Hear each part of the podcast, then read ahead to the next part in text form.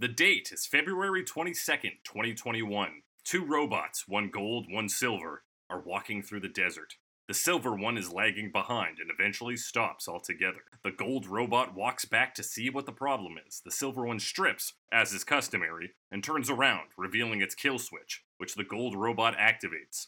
The silver robot walks away, exploding a minute later. This story tells us two things. One, that Daft Punk's 28 year long music career has come to an end. And two, Cover Me called it right in 2018. Gold Robot would absolutely win in a fight. 20 years before their retirement, Daft Punk launched their second studio album, Discovery. The lead up to the album's release saw the duo adopting their iconic robot costumes, and the album will be well remembered for its numerous hits, including One More Time, and the fourth single from the album, which would later be famously sampled by Kanye West in 2007. The Daft Punk single itself was heavily based on a sample of Edwin Birdsong's 1979 disco track, Cola Bottle Baby. Quote, I recorded it 30 years ago, and here comes some guys from France, said Birdsong. I asked them, Where did you find the music? And they said, I was going through bins, and it popped out. The single was built around the keyboard and bass from Cola Bottle Baby, with Birdsong's vocals being replaced by vocoded vocals singing lyrics lifted straight from the 1970s TV show The Six Million Dollar Man. This strange song would go on to earn number 132 on NME's 150 Best Tracks of the past 15 years, and the band's live version of the song ended up winning a Grammy Award for Best Dance Recording in 2009. To this day, it's difficult to find a modern dance song that hits harder than this 2001 classic. That's right, we're talking Daft Punk's Harder, Better, Faster, Stronger on Cover Me. Work it, make it, do it, makes us harder, better, faster, stronger. That's right. It's Cover Me, the only podcast that talks about famous songs and their many cover versions, compares them against one another to find out which one is better. I'm your host, as always, Jake Cressy, joined by my faster co host, Alex Mildenberger, known for speed. Swift Alex. Known for speed. It's Alex Mildenberger and then Sonic the Hedgehog. Those are the two names and going fast. Gotta go fast. Gotta Sorry, go fast. I Alex, didn't. I didn't watch doing? their. I didn't watch their retirement announcement video. Um, until you Oh. I, listen, I can save you eight minutes of time. It's exactly as I described. It is quite long. except the gold the gold robot walks into the sunset. Yeah, because it's art house, so it's it's cinema verite. Everything has to take exactly the, the same amount of time that it pretends to take. So there's a minute countdown on the silver robot when he hits the kill switch, and then he he explodes. A we minute see it from a few angles, so I guess that's not cinema verite. But you know, it takes a minute to get there. And then he walks into the sunset for like three minutes. You get a, a sign of them hold it. It's like a it's like a tombstone basically. It's got one hand from each of them making a triangle, and then it says 1993 to 2021 which is the years I've been alive. For. Rest in peace, Silver Robot, who has a name. Definitely has a name. Uh, a well-known name that is publicly available, but uh, you know, no, no. I mean that's it's just his, the, like the robot True. don't have names. It's just the two the guys have character names, of the right? robot, who are presumably inside the robots, but like we don't know. We don't Could know be anybody sure. in He's- there. He he strips off his jacket and it's just a it's just a completely like black entity under like a void. Not even black like like ethnicity wise. Black like Just space. like the color black. yeah. Alex, Daft Punk retired, and the the general consensus seems to be that they didn't release an original album since like 2016. That might even be generous, like 2013. Been a while. I don't remember the. I I, I know they did the um, the soundtrack Tron to Tron soundtrack. Legacy, and that is all because my brother used to talk about that. Right. Their last album was 2013, Random Access Memories. Um, they featured on Which we uh, talked about. s- yeah, we've talked about that album because it features the hit song "Get Lucky." That was our fourth episode, Alex. Is it on there? Yeah, there it is. Sorry, I couldn't track find number, it because uh, I'm blind. Because I can't see That's- songs without if they have the feet in it, then I can't never find them. Mm, we can never find them. You have the the opposite of a foot fetish, a, a feet aversion. You know. As soon as as soon as feet is involved, it. I mean, I mean, generally that's not a thing I understand, like on a personal level. What fetishizing foot, feet or fe- fetishizing foot fetishes, anything. but like, I mean, that's yeah, you're you're all about the can hands, throw that you? in there. Yeah. Yeah, ha- yeah, I, yeah, hand stuff. That's that's my thing. Can you imagine being a hand fetishist and being like so up your own It's ass? Like, I don't get it with these feet people. It's Yeah. disgusting. now, hands on the other hand. hand. Uh, that makes sense. Anyway, that makes sense to me. Anyway, Anyway, Tron Legacy albums. Yeah, they haven't done a lot. They haven't been like super active. Uh, maybe production. I don't know. Uh, I've never really followed them. no, that's and that's sort of the thing people have noted online. They're like Daft Punk were insanely huge, like internationally popular, and yet they don't have the same like like dramatic following that other music acts seem to have. Like I just saw uh, an article yesterday, which was like Gene Simmons commenting on the uh, the k- the K-pop group uh, BTS, which might be pronounced Beats. I don't know. I'm not Oh, I'm that's not in that yeah. that scene. So I'm not in. I'm not in the sphere sure. either. I don't know. I don't know for sure, but it's like him being, you know, anytime you get a comment from Gene Simmons, and that's the thing is he has a history of that. It's like, oh, I hate these bands, but that's a, a a band who has been irrelevant for years, and yet Gene Simmons still gets play in the in the press circuits. Whereas Daft Punk is like, you know, that's why I think another reason this retirement was so out of nowhere is because nobody hears from them Yeah. unless they are actually doing something. They could have just not done anything, and no one would have yeah, questioned. They've been like, "Hey, Daft Punk hasn't done anything in like 20 years. That's pretty." Like, I don't think anyone would have questioned it because, I mean, I guess they don't have the the public persona, which is kind of part of the idea. I think. yeah, of like I, the I masks think and so. stuff. So Yeah, cool. cool. And yeah, maybe so. Maybe this retirement was more just for them, like to each other, to be like, well, we, we've gone as far as we can with Daft Punk. It's time to to wind down, do our own thing. Yeah. What I I have no idea. I assume they haven't said anything about it because they they don't usually talk much, and also I wouldn't even know what they said if they did say anything because they're French. They're French, exactly. Um, yeah, hard to say. And and well, I don't know. What am I gonna do? Read into this art house film and be like, well, one of them really wanted to stop, while the other wants to continue on with music. Because obviously the silver guy explodes, but the gold guy walks on. But what does that mean? Does it mean anything? Was that just a way for them to end Daft Punk? Who knows? And the th- I, the thing with music retirements, I don't know. You know how many bands have been like re- retiring? This is the last thing, and then X amount of years happen, and they fucking come back to like we're back, baby. It's like, okay, Yeah, sure. that that too. It's like comic book deaths. It's like, uh, does it mean anything? Uh, bands have called it quits before and then come back a couple years later.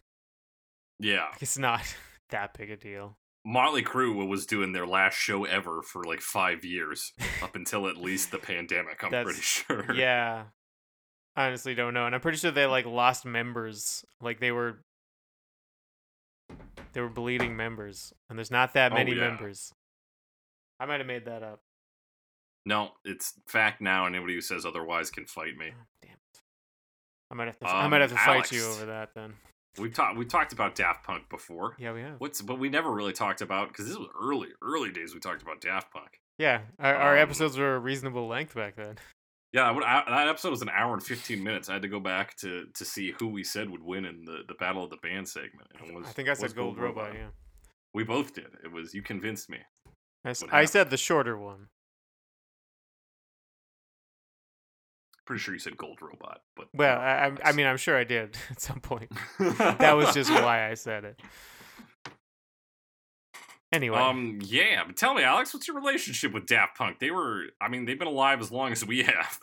they've been like active as long. I guess Daft Punk has been has existed. yeah, the entity Daft Punk. the entity Daft Punk. Uh, I don't have much of a relationship with Daft Punk. I like the name. It's a great name.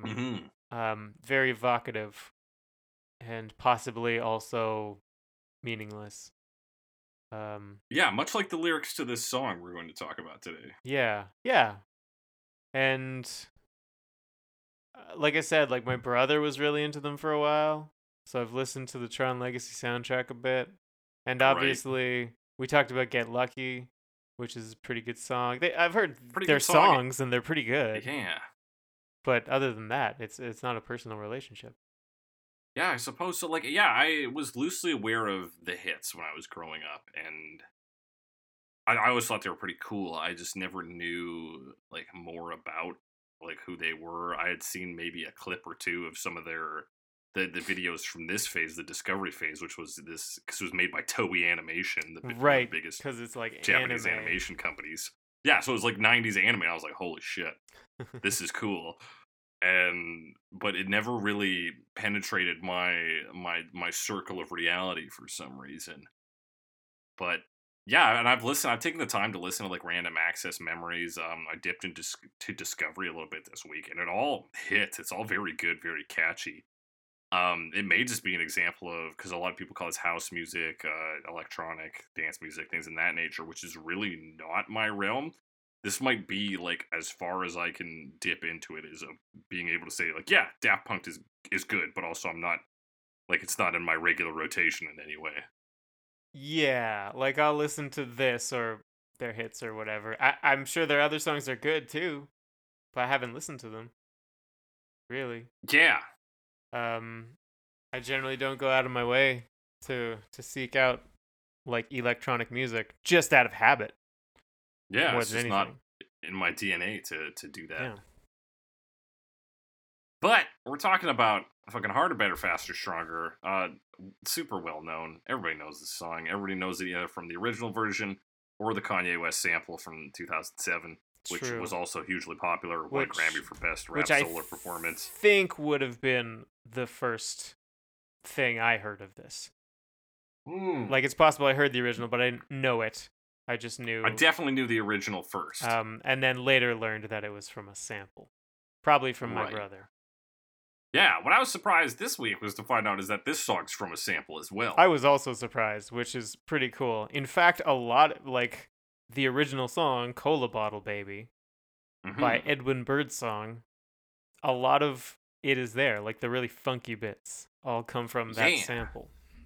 Well, yeah, it really is like the spine of this song. Like they pull a lot of the rhythm. The sample is obviously there. It's it's really built around it the same way that the Kanye West version is built around the vocal track of this song. Like it's it's integral to the to the actual song. Yeah, but what's also interesting about the Kanye West one, we'll talk about it a little more later, is that it like doesn't pull from the Cola Bottle Baby parts.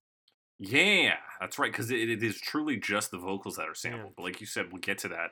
What we're gonna get to right now is the the very simple lyrics of harder, better, faster, stronger. All right, this is. uh I mean, so I don't I don't see much um use in reading the lyrics out unless you want to. Um, um, I there. Let's say we we should talk Yeah, about let- the words that are there, but they're repeated so much. Uh, I I think it's um probably yeah to read read out it is in it its verbatim. entirety. Yeah, is but to to read out snippets. So it begins work it, make it, do it, makes us harder, better, faster, stronger. Um, that's that's important. I I mean, the the first intro is all like important stuff. Yeah. So then it's more than hour, hour, never, ever after. Work is over, and then work it, make it, do it, makes us harder, better, faster, stronger. So that's they've kind of they kind of split it up because they're doing the first half of every the first every one is like four syllables, and they do the first two syllables of each phrase in yeah. this sort of so if you're looking at things. the the lyrics, they have a comma between each like Yeah. every two words in a line because it's work it, make it, do it, makes us. Yeah. So it's broken up, like you said. and then and then into the next section where they actually put them mm-hmm. together and do the work it harder, make it better, Make it do better, it faster, do it makes faster, us makes us stronger. stronger. And then the like probably in terms of wordplay, most interesting part of it, more than ever, hour after hour, work is never over. Sort of squish the hour sound, hour after hour, saying our work is never over at the same time. Yeah, like work is yeah hour after hour, so it's like it's long, and then our work is never over. Being attached to that. Which cool. English pun Yeah. in a song by some French guys. Hell yeah, these guys knew what they were doing. Yeah. Um, so Alex, what does it mean? What is what's going on in the side? Like, I think it's pretty clear. It's about you know uh the endless sort of like I, guess the the easiest analog is technological progression, but the, the the the human desire to constantly build and progress and refine and make better at the cost of everything else, right? Yeah, and at the same time, um, they talk like harder, better, faster, stronger. Or I don't know about harder because I've never watched the Six Million Dollar Man. Um, I guess he deflects bullets or whatever. Well, no, it's his boner is Oh you right, know. and his his six million dollar erection. Yeah, Uh, that's worth five million. Yeah, the fi- the dollars five away. million five million is the is his is his ro row boner, and then one million for the rest. Um, but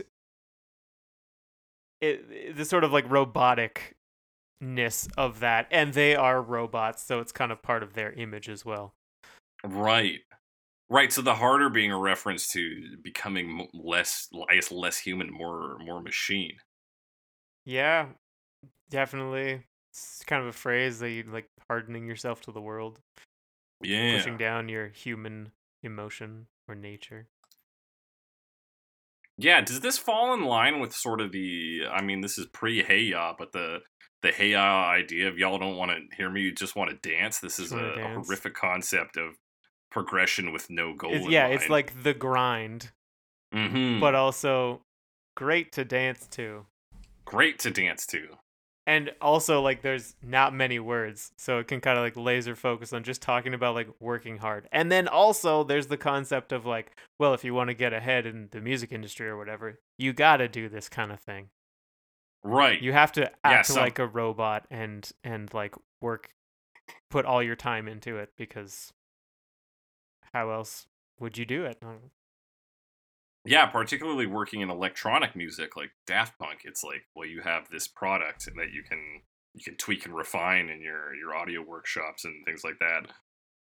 And yeah, so yeah, put the grind in, make the time to make a, a project, and then yeah, then harder takes on a different definition because hard's a, a term used in music to describe you know like hard rock things that are that have a little more attitude, that are a little more aggressive, Yeah. Things that hit harder, you know, a hard hit. Yeah.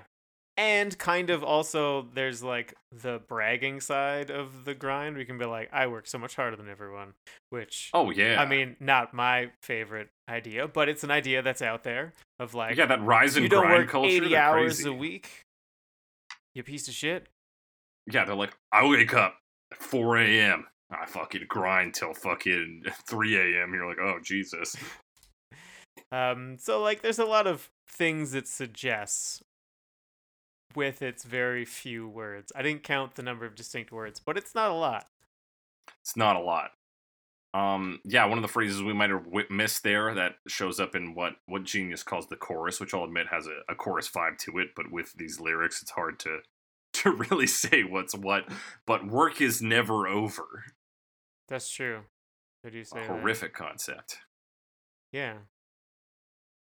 And also, yeah, I mean, just ties in with all the other stuff we said. Yeah, and like people on Genius said it, it kind of is open to your interpretation of the idea, whether it is like, well, we're always getting better, we're always moving forward, and that's awesome, or whether it is this like we're we're working and grinding at the cost of of life itself. Like all we do is work, work's never over. Um, we're always doing this to improve, but with no clear goal in sight. Right, sort of the like the the divide between one the idea that like if the work is gone, what are you gonna do? Like what would you replace it Mhm. with? There's nothing. Versus the like Sisyphean Sisyphean whatever Yes, task of just right. like always having to do the same thing over and over again. yeah. It's like how do you find the balance, man? How do you find the balance? The song leaves us with no answers, just just some catchy, funky music. Honestly, it's probably not even asking most of these questions. We're we're extrapolating on some of this stuff because it's really just talking about this idea of of like effort. Yeah, it's just presenting it. It's just like here's what, what effort is, and you're like, oh shit. and some like robot imagery because of the Six Million Dollar Man tie-in. hmm And of course, the music video, uh, uh, you know, does this conveyor belt construction of a of a, a reconstruction rather of this band, um, which naturally has uh, implications within the the film it's a part of, Interstella five five five five. the five Tory of the five Ecrit, five Tar, five System, five System rather. Yeah, which I've not seen, but the music video is from it. Um, Yeah. Although I was curious, it came out about a year after I think the Gorillaz album, or two years. So they would have been Mhm. like producing it kind of around, probably just after the Gorillaz were putting out like animated band stuff that you would take more seriously than maybe some of the things in that came before it. Well, I'm, I'm so glad glad you brought this up, Alex. Because first we have to talk about the Alan Parsons project. Please, please. Had an anim- animated music video. Don't answer. For Don't Answer Me. That was like claymation, though, wasn't it? No, just at the end. No, it just was right uh, like a comic book. Yeah, okay. Yeah, right at the end it Right goes end, claymation, but it's like a it's animated like an old comic book. Um, and that's 1983. That song was released, so 83, 84, the music video would have come out. Um, and then of course Prozzäk uh was active in 1998. Uh, of course, Cana- predominantly Canadian sensation. I don't know if their music would have reached France of all places. It they had to change their name to even reach uh, the United States because the, the manufacturers of Prozac were upset with their name, naturally.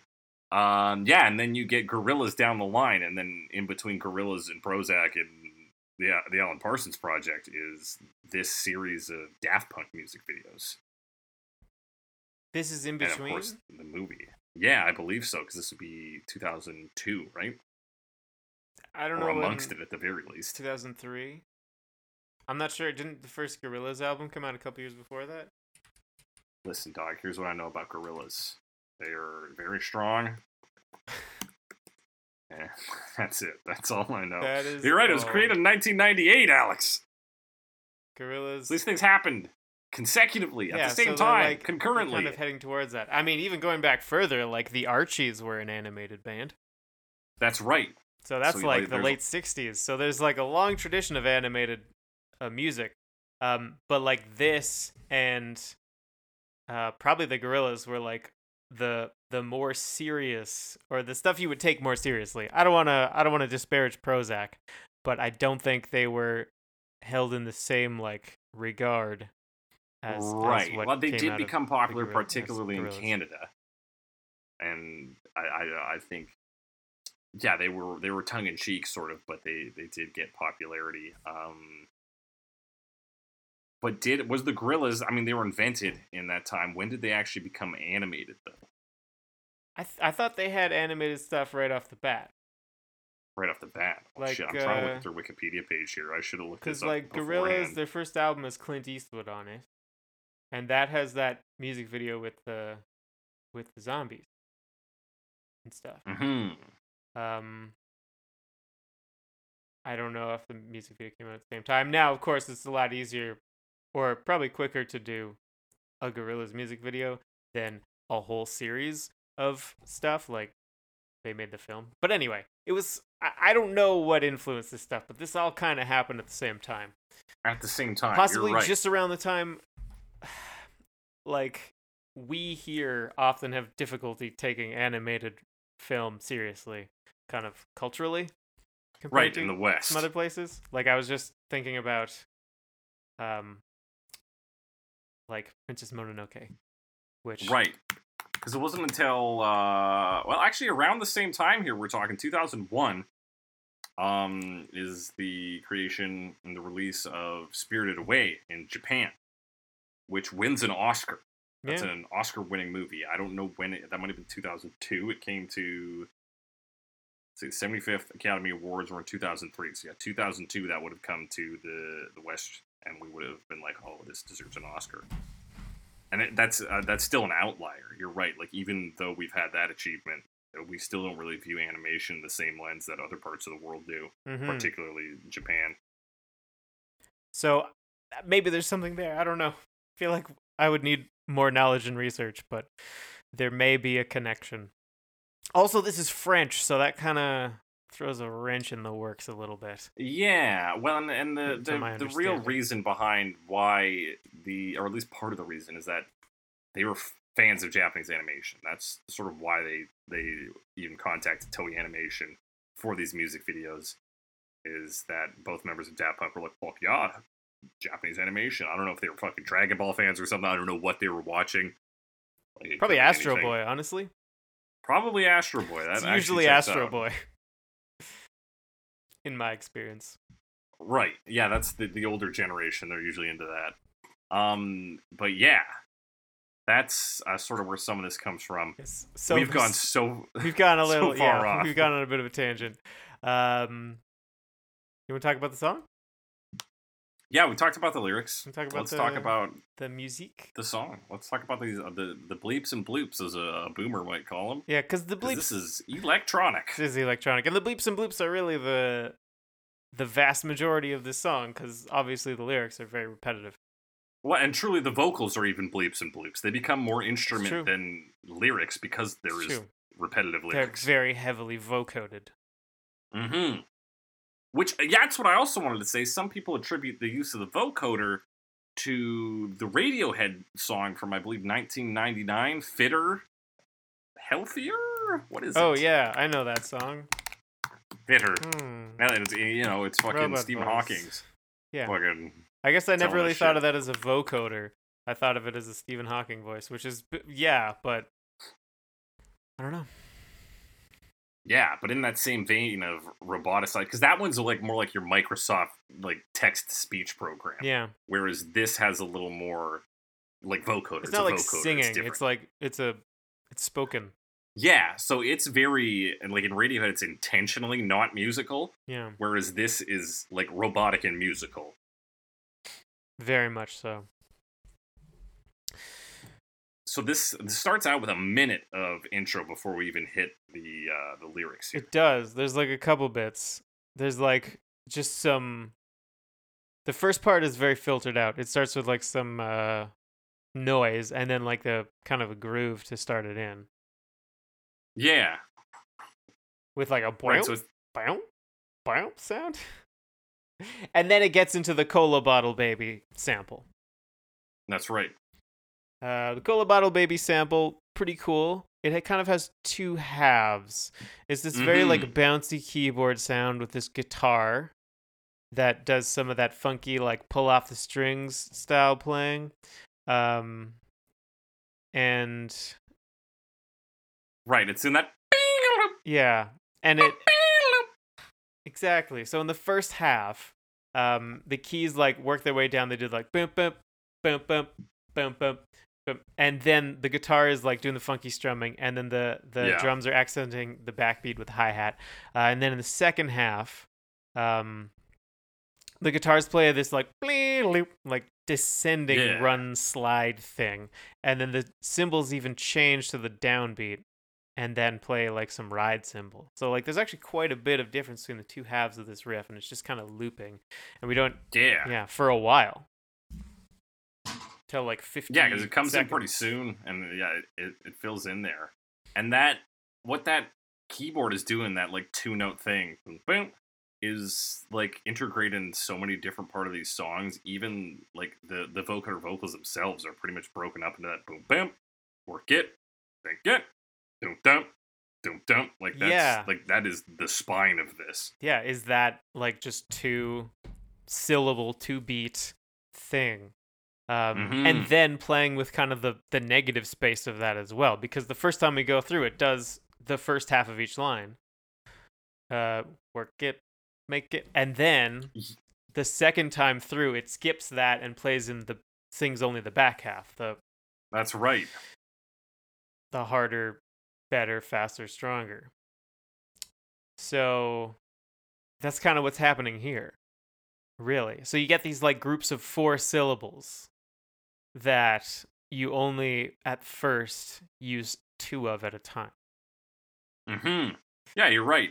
Like those are distinctly different. Of course, the the vocoder takes on a different tone in both those parts. But yeah, it really is playing with that sense of rhythm, and that's probably part of what makes this so compelling as a dance piece in particular, is because of how it's playing with the beat. Absolutely. And it's just like such a funky sample. Like Mm-hmm. like and and Yeah. a pretty obscure pull as far as I can tell. Even the Yeah, the guy who wrote it was like, "Really? That song?" He's like, "How the fuck did you find this?" um, but kind of gave it a new life, which is pretty exciting. Yeah. um, and then they kind of do a, an interlude in the middle where they play the the part from the very start. That's a little groove that I mentioned. That's right. And then into the second vocal section where they start to put both halves of the the syllables together to make the full lines. And then that part also has a cool sound because uh, as you mentioned, the vocoder sounds different. So it kind Right. of sounds like I don't know if it's supposed to be both of them, but it does sound like there's two voices that are Yeah, both different robots. Covers we'll talk we'll talk about will really incorporate that sort of two voice style where like boom boom bam boom bam boom boom boom where it's yeah it's uh, every you know set of two is a different voice basically. Mm-hmm. Which is cool, especially because like a lot of time you would you would associate the synthesizer, synthesized voice like vocoder stuff as Mm-hmm. obviously dehumanizing, but also like de-individualizing, which I guess is collectivizing. But here I think de-individualizing fits better, um, a- and would make a voice less distinct. Uh, but they've kind of tuned them in a way that makes them sound different. It might even just be low and high, honestly. It that truly might be it. But it but it works. and it works and yeah you do differentiate them and it's like this guy's doing this part this guy's doing the other part and and yeah they both sound like robots but it's like different robots you know it's not the difference between r2d2 and c3po but it's, it's still different Hang on, I wrote a note that doesn't on the second. um you talked about 202 No, I'm a little earlier than that. I said they Okay, squished the little earlier than second half of the riff into this. Uh, they squish the second half into the second half of the riff instead of waiting. Right, because they wait. Right, right even the even though they're doing the uh, four syllables, they're still um, pausing for the second half of the riff to do its thing. But then closer to the end of this part, that's where they start to um squish everything together and then that kind of like brings that increases that rhythm rhythmic intensity right so it expands because first it's sort of two distinct beats it's dun dun dun dun boom boom boom boom and then Yeah. it's dun dun dun dun boom boom boom like they break it into four and then they just kind of stop the breaks yeah. Exactly. Dun, dun. Uh-uh. and that's your intensity increase Yeah, and that's uh somebody mentioned on uh let me see if this is the Songfacts thing that they talked about how it kind of like moves away from a traditional uh like house style. So let's see here. It says hard, better, faster is for the most part a very typical Daft Punk track, a four to the floor beat, funky style guitars and bass sample, Edwin Birdsong's Cola Bottle Baby, and the common heavily processed vocals. The first half is clearly in a house style, unsurprising for the duo, yet the whole track is arranged in an overall ABC structure, which is unusual in EDM, which is normally ABAB. The C section is particularly interesting in its sudden change to a halftime rhythm, turning into a more hip hop slash R&B style, drawing on influences from urban American music instrumentality.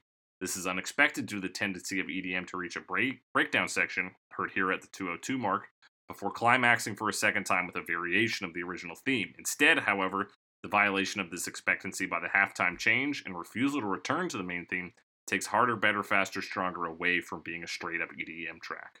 yeah that's a great note because i would never have picked up on that um, no, me neither. because i don't know about edm tra- um, trends but yeah, yes but he's right. this is And the, the two minute mark, we take yeah. off. Yeah, and we don't really ever come back from this, but we don't come back to the slower, heavier version of this. We stick with this sort of fast paced. yeah and that this sticks with us for the rest of it. the sample is gone now hmm um where like this is like the breakdown section it's all like bass drum with some snare all well like electronic bass drum and snare but drum and snare sounds as he does the continues with the the vocals Yeah. With uh the cadence of the vocals um and then this is where you start to really hear the like climbing and falling of the melody i think the like work it harder make it na- na- na- na- na- Yeah. that kind of stands out now because And if you look at, like, melodic sorry 220 if you go about 220 there's a big jump there where it goes low and then it comes up to a new high. Like we haven't heard it go this high and sort of distorted before. Yes, hits to the high, and then when he gets to never over, it's very very low, and it's just this Mhm. really growly sound on the low end, which is cool sound, kind of broken up. Yeah. Um, like, I think that's the first time it goes that low because it happens a couple times. Yeah. Yeah, yeah, yeah. Most of what's going on at this point, I mean, you have instruments to kind of like support that four on the floor beat, hmm but most of the musical changes are literally just the vocoder going up and down. Like that's what's holding interest right now. Yeah, and it gets really cool there because it gets kind of like solo-y. Like he's still singing the same Yeah. thing, but it starts to like do some like stuff, which is it's weird to think of like that's the voice, but it's also I mean it's a vocoder, so like he's playing probably playing keys or something.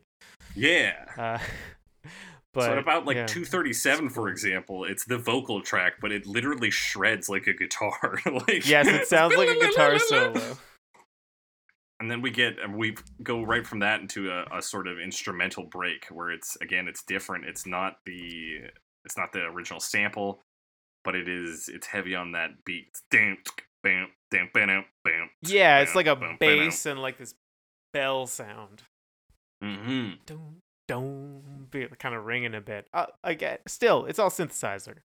It's all synth Yeah. sounds, but like they're kind of cool synth sounds. Um, and then the vocals do come in again, but like they're very broken up, kind of in this like Yeah. solo fashion. This is later on though. All right, Mhm. I guess it's only ten seconds in. Yeah, 10 seconds later. I thought it was la- way later for some reason. Yeah, it comes in, and since we like we're so familiar with what the, the words are at this point, they really fuck around with the uh, like distortion and stuff on. Yeah, it's it's doing uh, basically a solo. Yeah, and then like kind of not really a drop. Like it doesn't do like a a rise and drop traditionally, but there is a moment where like everything cuts out and it does the like our work is never o-" like Or over. and then like back into it. Yeah. And they do a little bit of like stutter on the vocals where you'll like a, a word will never really finish. It's like like they're they're cutting words short and stuff. They're really playing with what the sentence is, right? Like what the lyrics are and whether they're even words or not. Yeah, it's definitely I mean, I just really like that interplay between like the musicianship and the lyricism. Mhm. Lyricism isn't the right word here. The vocals. Yeah, like the like yeah, It really does just like vocals. blend them together and yeah, make them feel very cool. like both and neither. Yeah. This is I you don't hear this in in many other things. Not in the things uh, I usually listen to. that I listen to. Yeah, maybe this is this is commonplace in in EDM music now. I But mean, Daft Punk did it, so cool. surely people Yeah. them, right? Surely someone did. And and even like 320 it goes up again. This is like a guitar solo. Like- Yeah.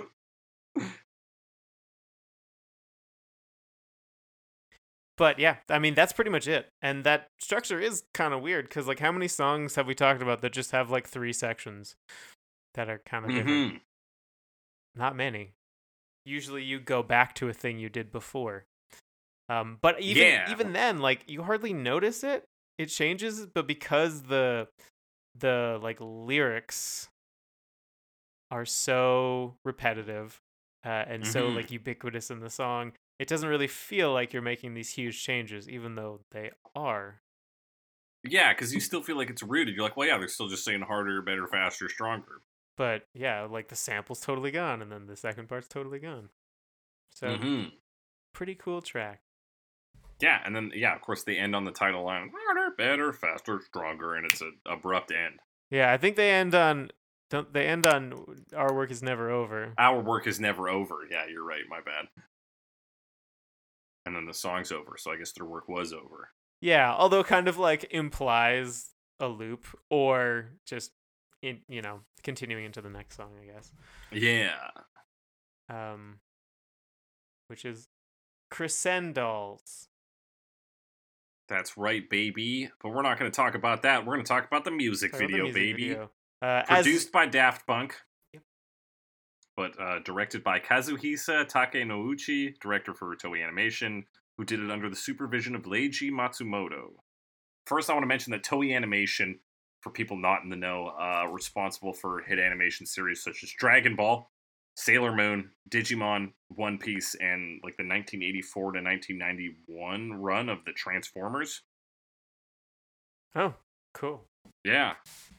So, so speaking that. specifically to like the Transformers, Dragon Ball, and Sailor Moon, that's really the sort of The frame of reference. style of this animation. Like you, yeah, you you can those see in mind. they're like very kind of lanky, skinny people. Yeah, with that just kind of like I don't know what you would call it, but it looks like like '90s animation, like '90s. yeah, what's the style? Like the way they do the character models. The hair is very exaggerated, and there's more to it, I'm sure. Yeah, Uh, almost just like uh, like a filter, almost where it has a certain like grain to it or something. Oh, like the colors, yeah, they're kind of like a little bit more washed out and flat. Yeah, Um, that's the style. The actual narrative of the video, as I understand, is there's four aliens, and they are captured. Uh, and this is the process of them being like brainwashed into thinking they grew up as humans. They've always been humans. yeah. like, they so them they clothes they and rewrite their memories. So it starts them on like a conveyor belt line. They get their cool headbands removed, and then they're all in these sort of like stasis pods, like kind of like the Matrix. there's like lasers that remove their clothes. Yeah. And they yeah, they rewrite over their memories. So if it's them riding like a cool hover bike, they just switch it to them being kids riding bikes. If there's aliens wrestling, now it's just kids wrestling in like Tokyo or whatever. Yeah, and, then you can see the backgrounds change from like sci-fi alien world to just Earth, like city. Yeah.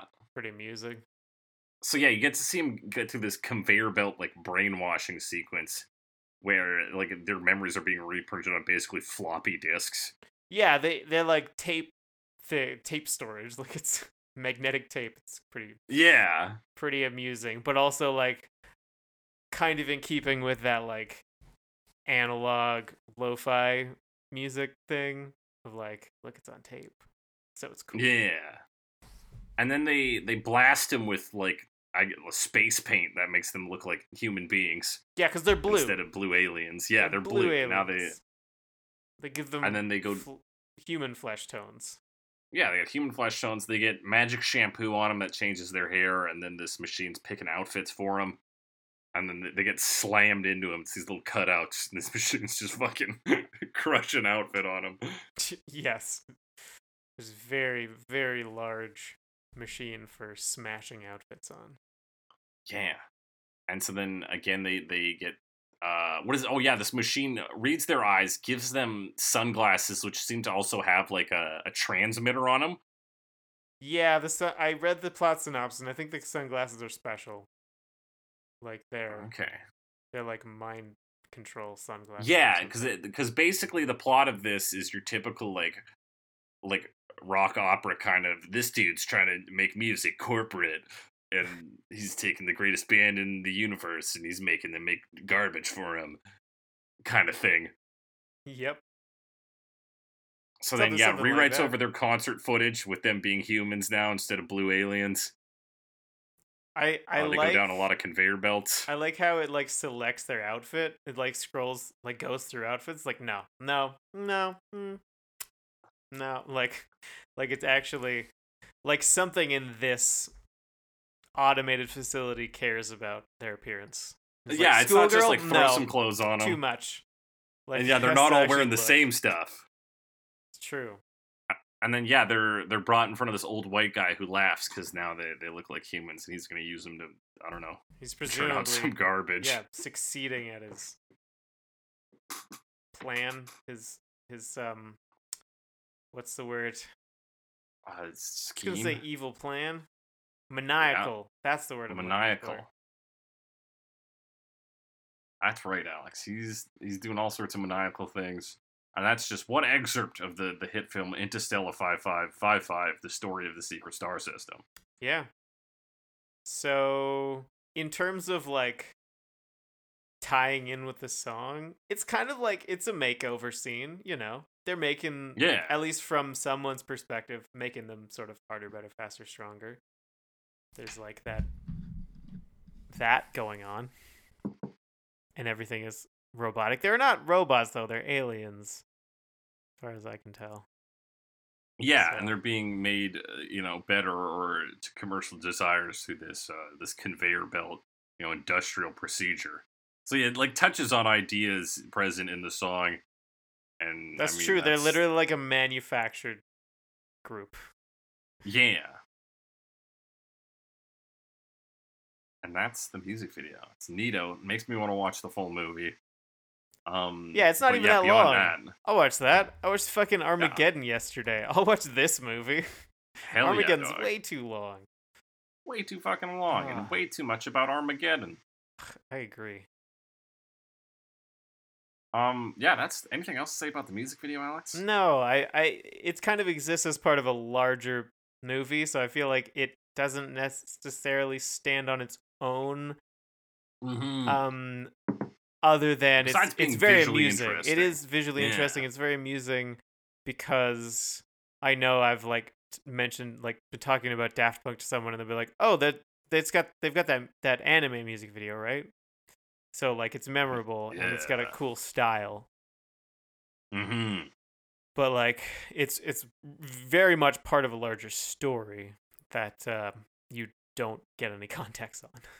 Yeah, so it almost defies analysis on its own. It's tricky. beyond what little we've given. It's given. tricky, yeah. At least from my perspective, which I mean, I've only watched a couple times, so That's right. Maybe you know there's more what? there. But You know, you know what doesn't defy analysis? All these cover versions we're going to talk about. yeah, let's analyze them. Starting with Uminski in 2003. Ooh,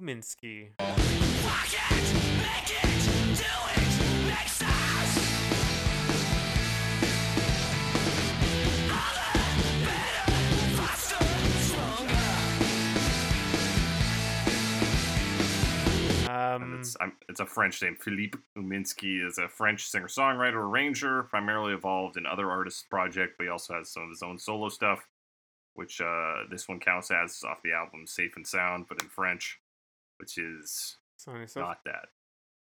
Yeah.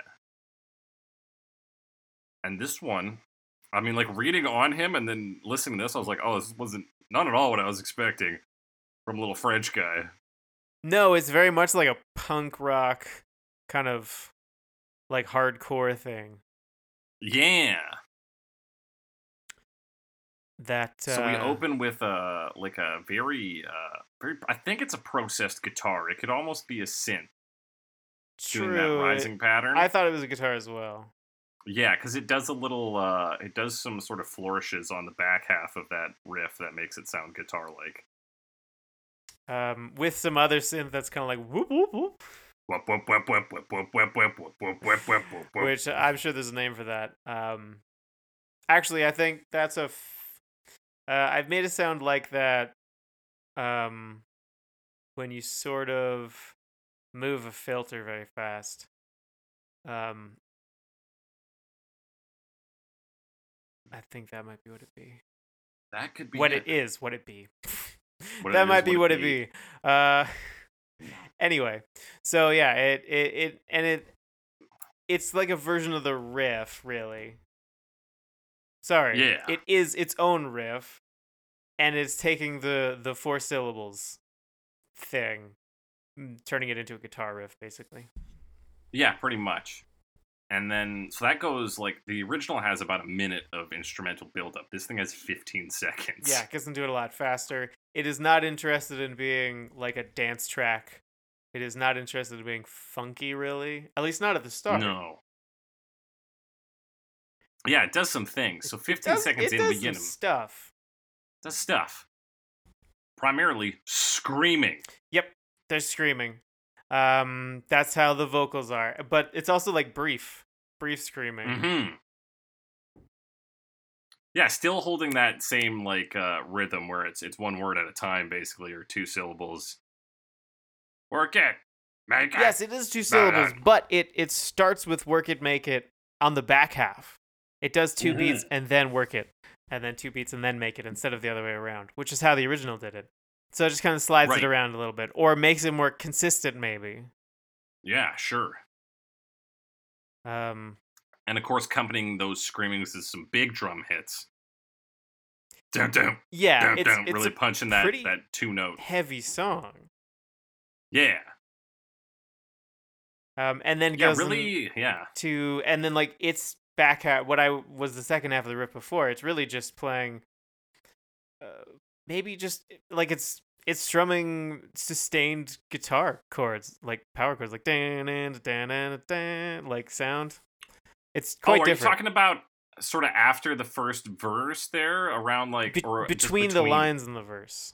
Yeah, you're right. Yeah, yeah, yeah, yeah, yeah, yeah. So it, it's Yes. already changed quite a bit. Like it's not following that that funkiness. It is not even trying to like recreate it with a different sound. Really, it's really Mhm. following like the the structure of the verse, kind of vaguely because it does slide it around a bit, um, without doing the same thing at all. Yeah, it's like uh like like we kind of said, you can kind of pull your own interpretation of what the lyrics are supposed to mean.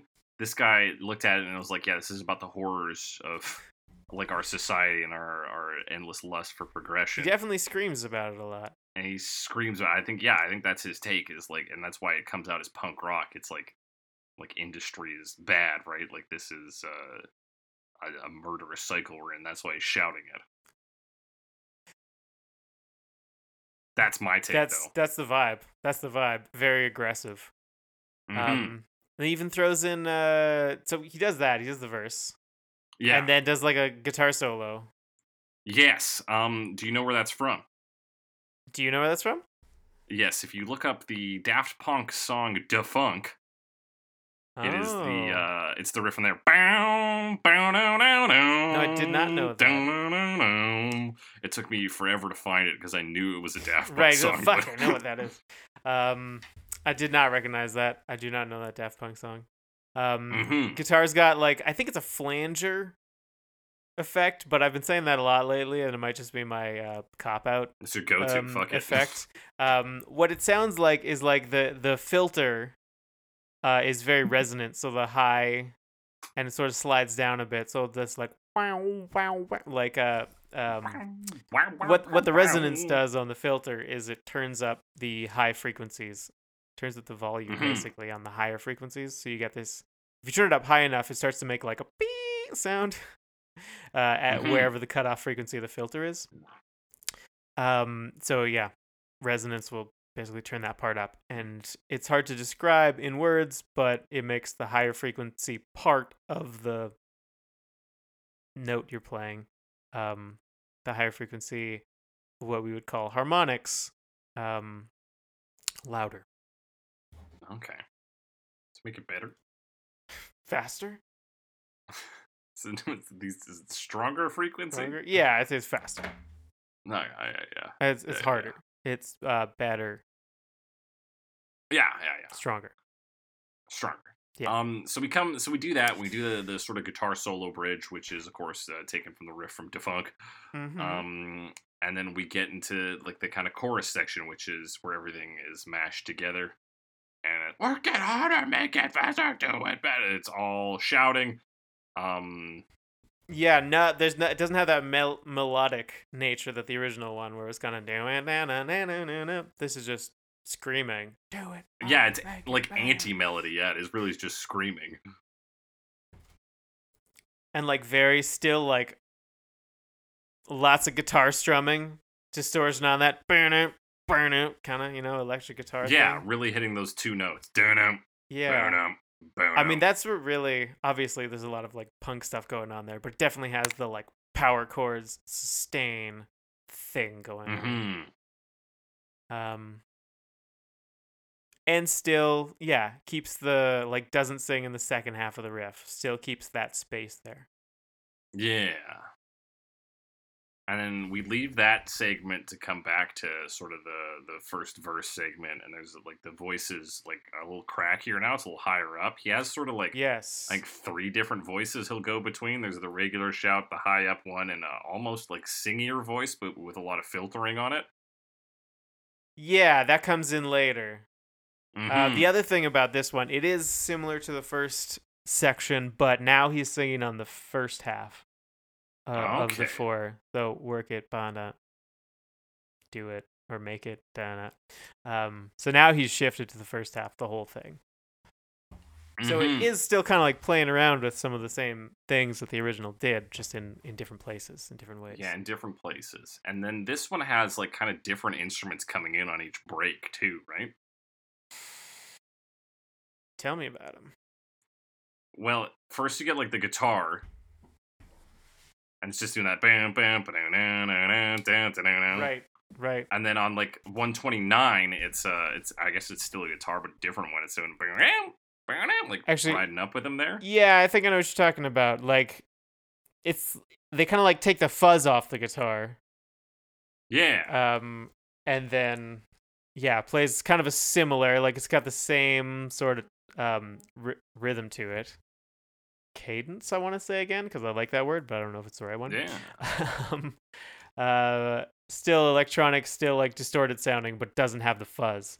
Um, and it's sort of like it's kind of playing that riff like from before, like still doing like dan it, dan it, dan it, dan it Yeah, yeah, yeah. sound. So it's still playing this, the the syllables, but yeah, it's a different sound. Yeah. It's like yeah, different tone, same thing. hmm That's sort of the big difference on this one. We come back into the Da Funk bridge, um, which leads to a sort of crunchy breakdown segment at about the two minute mark. Yeah, it's like all bass here. Like two oh, Yeah. just after two minutes. Oh no, I'm talking about something else. Sorry. Yeah, there's like the trend. It's, well, yeah, first we get that crunchiness, Yeah. and then it's that boom, boom, boom, boom. Yeah. Is that bass or is that just a smooth guitar? Um, let me see. I'm talking like 206. yeah, no, that's what I'm talking about. Okay. I thought it was a bass, kind of low, with like some higher like ding ding stuff going on. Right, yeah, there's that synth doing the ding. I said bass. Uh, I. It is pretty smooth though. This part is where we start to get a little funky. yeah. because it because of I I think I mean I always associate bass riffs and like focusing on the bass with with funkiness because like if it's not funky what is it What is it? Why yeah, no, and they get the, the the vocalizations in on here. This. So yeah, we get a funk breakdown in here. Maybe a callback to the sample of the original in a in a sense. yeah and like cool I, I guess the they they do that in the original right Yeah. So there's some yeah more callbacks to the original. Cool sounds. Um and then as it like layers on more and more voices which is pretty cool. Mm-hmm. um and then like the drums pick up and then this this like strange synth sound that kind of i think gets more strange as it goes. As it's just like dun, dun, dun, it's, it's weird because the rest of it was like not funky and then suddenly they're doing this bit where they're like let's kind of dance a bit yeah, like let's let's break it down. And then yeah, that drum starts going. It starts to roll, and then we get the a distorted scream coming in around Yeah. three ten. and it's this like pretty long process because the Mhm. drum roll starts and like you kind of know it's heading into the next section but it takes a while Yeah, you're like, okay, when's it coming? Like, it's it's going for quite a bit. We still got that synth going. The doo doo doo doo doo is. The bass is more in the back now. And yeah, and it takes like a minute to get there too. Mm-hmm. Um, so there's a long build up to that as that scream comes in, like you said, distorted scream, lots of screaming, lots of frequencies, and then like right back into that verse, that first verse. Yeah. Yeah, from here it just kind of follows the same pattern it's been doing before. So we do the the verse, we do we do the Da Funk bridge, and then we're back to the chorus. Yeah, the fast part. where it does all the Mhm. syllables. Um, yeah, that's pretty much it. Kind of redo the beginning bit. Yeah, rings out on the discord- distorted guitar, which is a pretty pretty classic finish for something like this, and Yeah. it's it's out. Um, it's a neat version. It does a lot of things. Um, I think one of those things is successfully adapting the song into a different style, and still like respecting the original. Like I Mhm. wasn't expecting the the bass bit in the middle, and they spend a whole minute on it. So it's, Yeah. it's uh, it definitely given space to be its own thing. Uh, Yeah, that's why this song's like a minute longer is because of Yeah. that bass breakdown section. Which is kind of cool. And I, like I said, I wasn't expecting it. Uh, it's Yeah, a very I- yeah, I thought it was energetic welcome. version. hmm Lots of screaming. Yeah, I think it's high energy. I think it it interprets the lyrics of the original, which is uh, I think a strong choice to be like this is what this kind of means. It, it's got this kind of energy to it. Um, yeah, and I, I liked I liked the big shouting chorus. I liked the, sort of some of the anti musical elements where it was it did just sound like people shouting sometimes. Um, yeah, I thought it was a great take. Mm-hmm. Coming out only fucking two years after the original, like that's that's a pretty bold leap. It's not bad. Although sometimes the ones that come out right after, it's very like back and forth. Sometimes it's like we do the same thing, and sometimes like no, we have to completely do something different. Right, they're like, yeah, we're completely out there. Like, we just like the lyrics. Maybe it doesn't have anything to do with how soon after it comes out. I guess, Alex. Maybe I was trying to make a cool point, but you thought it wasn't cool. I guess. All right, that's fine, Alex. I see how it is. I don't. Um, you don't see how it is. No. Typical. Typical. All right, Alex. We're gonna talk about Kanye West We're in gonna talk about Kanye 2007. West.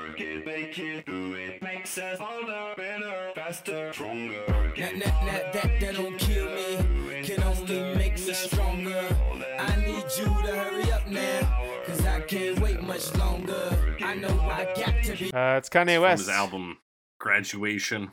Um, if you know who Kanye West is, if you don't know who Kanye West is, um, I'm surprised. Yeah, He's, uh, welcome, He's a very to the year popular uh, music artist. Um, he's produced and recorded some of the most successful uh, music and I guess important probably music of the last two decades. Yeah. This is one of the best selling singles in the US. Uh it it hit the top 10 in 10 different countries and was the number 1 in 4 of those countries including the UK. Uh named best song of the year by Rolling Stone and Spin. Uh best rap solo performance Grammy. This song and you know, like it revitalized Daft Punk's Harder Better Faster Stronger. And this in the same way that Harder Better Faster Stronger uh you know used cola bottle was it cola bottle Cola Bottle Baby? Baby. that's right. Yeah. So this is yeah, this is a massive song. Um, if you haven't heard of it, who are you? Yeah. What? Do, tell us your story. Where have you been? I'd like to write an article on you. It uses the sample of the the vocal line. That's the the yeah, backbone slows it down song. a bit. Um, starts with like work it, make it, do it, makes us harder, better, faster, stronger. So it kind of like uses that harder, better, faster, stronger as like a like a punctuation mark. Yeah. Like that's what ends. That is there's kind of two things that end lines, and that's one of them.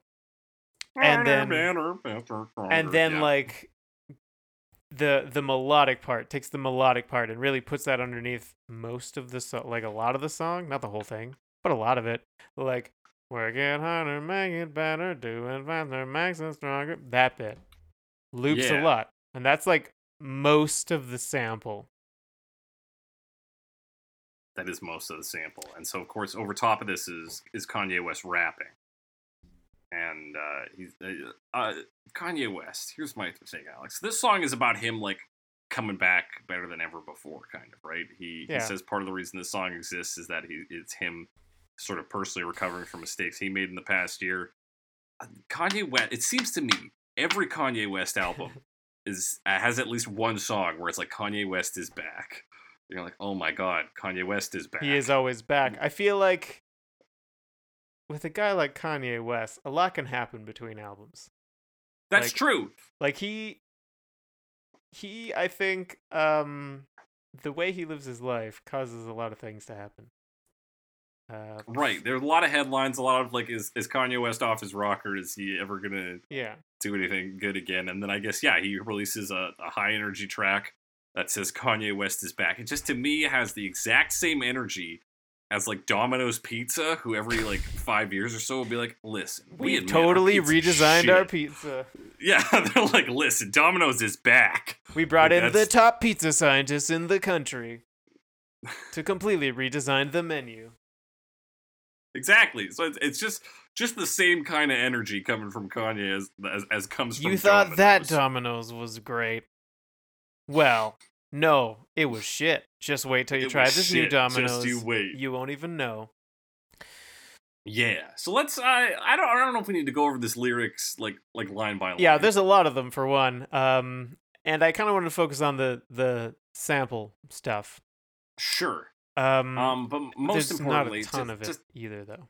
to summarize it, he uh he adapts a quote um from Friedrich Nietzsche in the Mhm. same fashion that Da- Daft Punk adapted a line from uh the Six Million Dollar Man. Sure. Uh, the the Nietzsche quote is, of course, that which does not kill us makes us stronger. That's his his opening line, and now that that don't kill me can only make me stronger.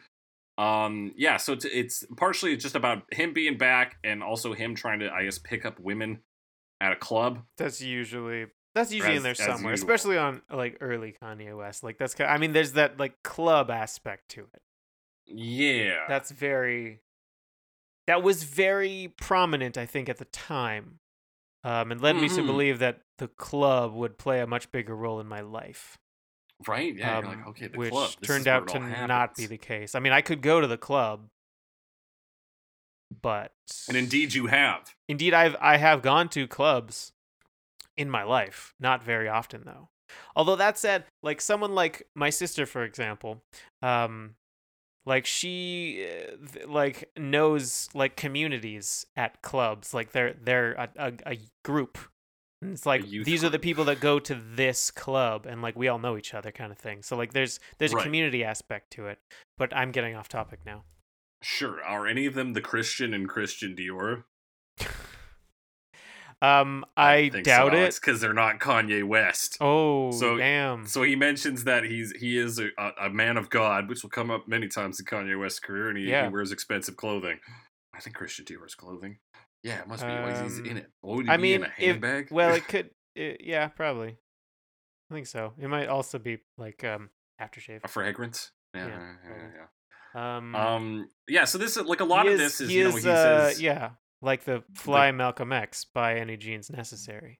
by any means necessary. Does anyone make real shit anymore? He talks about there, there's only one of him. Right, a he's real. This woman. He's real. He's real. He's fucking rad as hell. Um, something about uh, uh, what kind of Don is it? Louis Vuitton Don Night.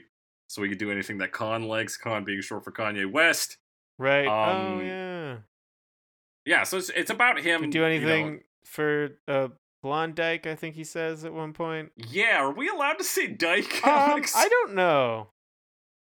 It's censored in the music video. Huh. Let's put quotation marks around it and maybe just avoid it in the future. Let's, let's, I'd do anything for a blonde lesbian.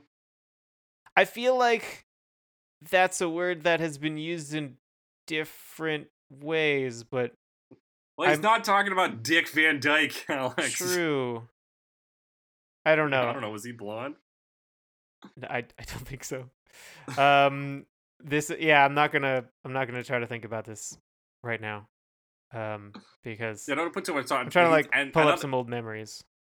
Right. So here's like the, the the the overarching bit of this story is he he's amazing.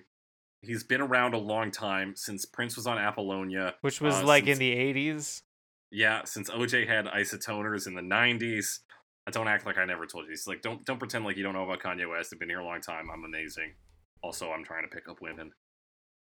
But so yeah, it's in part him talking to this woman, be like, "Hey, listen, lady, I'm crazy," but I think uh, like also him talking to us and being like, "I'm fucking amazing. Don't kid yourself.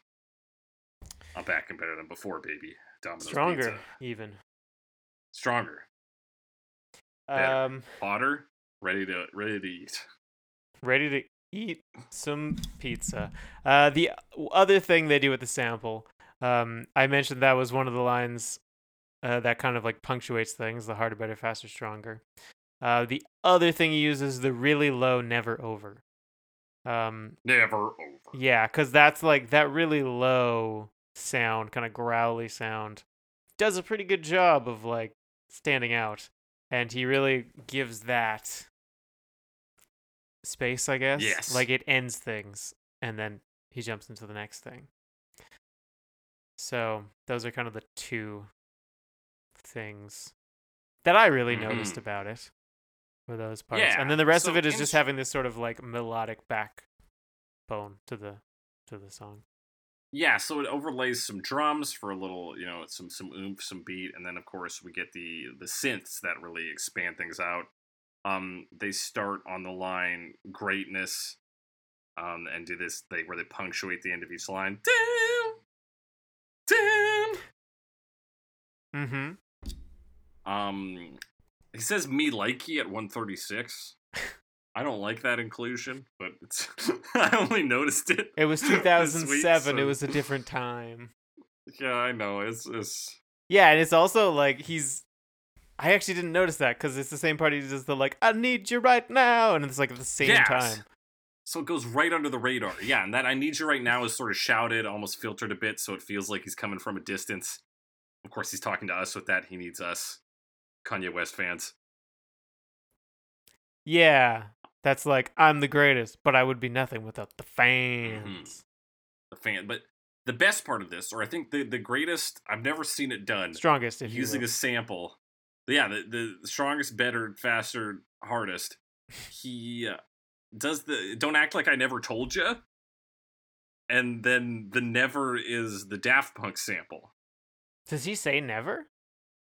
he doesn't say it. The Daft Punk sample does. So he says, "Don't act like I never told you. Oh, Don't act like I never told you." I've never noticed that.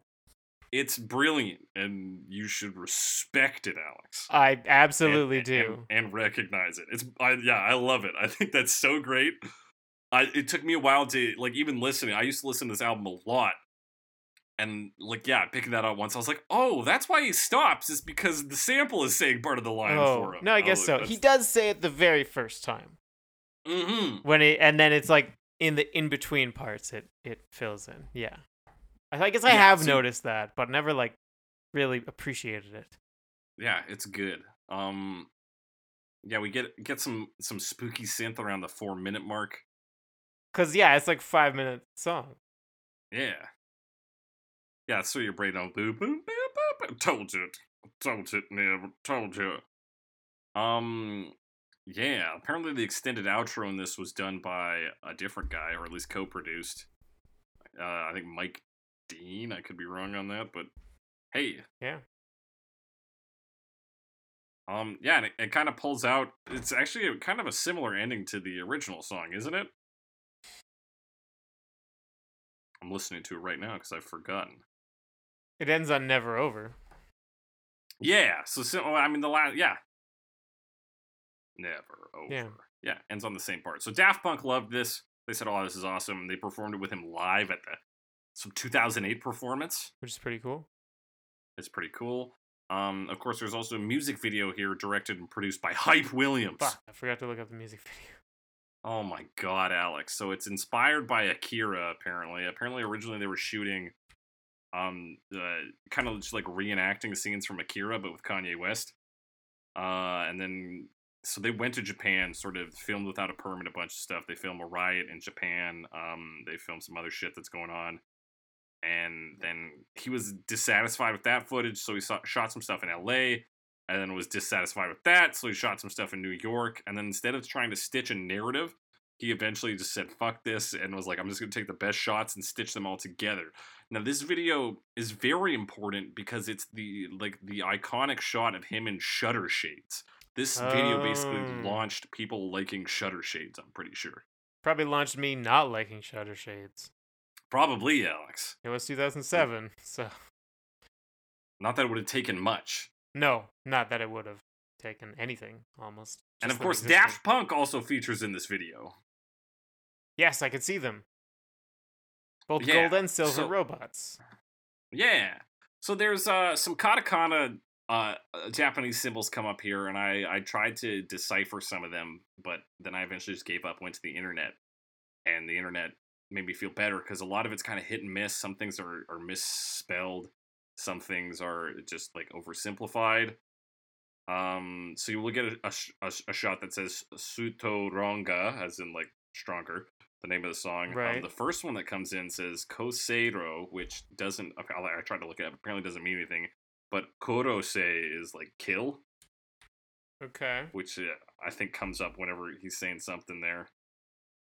And there's other lines that are like loosely, so like I need you to hurry up. Now something says something that translates to hurry up on there, or something close to it. Um, so yeah, those will flash up occasionally through the video while Daft Punk is rebuilding Kanye West in their their massive machines.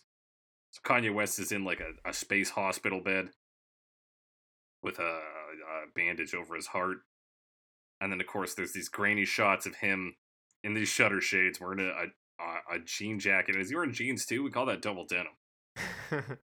Yeah, he is. Um, Yeah. he's just kind of like hanging out. And then we get uh, some shots of this this riot in Japan. They were rioting against a Japanese politician. You get some you get some shots of police guys looking angry. Um, there's we get uh, a lady sometimes. Sometimes there's close ups on this lady, presumably the one he's trying to hit up at this club. All the while, Daft Punk's trying to restore Kanye West to life or turn him into a robot. I don't know.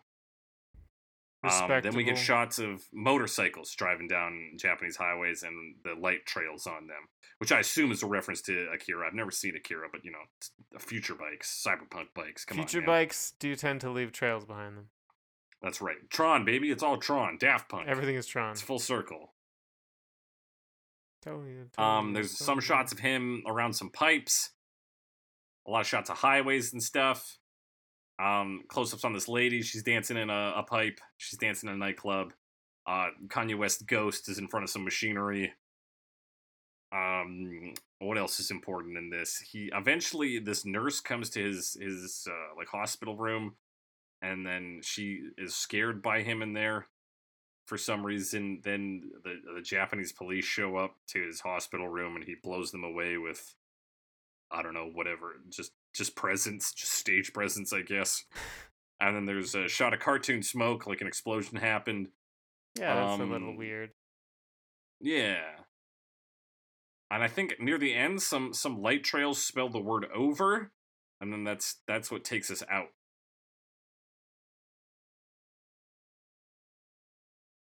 Yeah, that's what I'm looking at in this music video that I forgot Yeah, to and people talk about how incredible this music video is. When to me the quote that that stitches it all together is Kanye West being like, "I'm just gonna put together the best shots and kind of make it look okay," and that's what this re- video reads like to me. Like it looks okay. yeah, it's a perfectly serviceable music video, but in terms of having like it has promises of narrative in some of these shots, but it never comes together into anything. yeah, I'm not getting a whole lot out of this, but it's very colorful. Yeah, There's very some cool like reflections and green. I like the color and apparently green. the, the the angle of this music video led Kanye West to to feel that he should make make more futuristic sound music. So apparently this really affected his uh, musical direction. So there's something to be said for that. I guess so. I mean, he did make a lot of music that has sounds cool. Sounds cool. Yeah, this one a good example of that. Yeah. Cool sounding song. I think great use of a sample. Um, uh, that's all I gotta say about this one. Alex, you got anything else? I do not have anything else.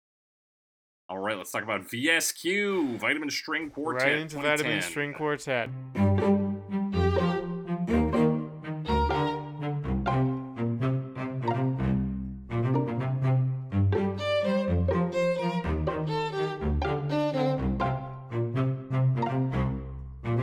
I have varying opinions on VSQ when they come up. This one, Yep. uh, I wasn't a huge fan of.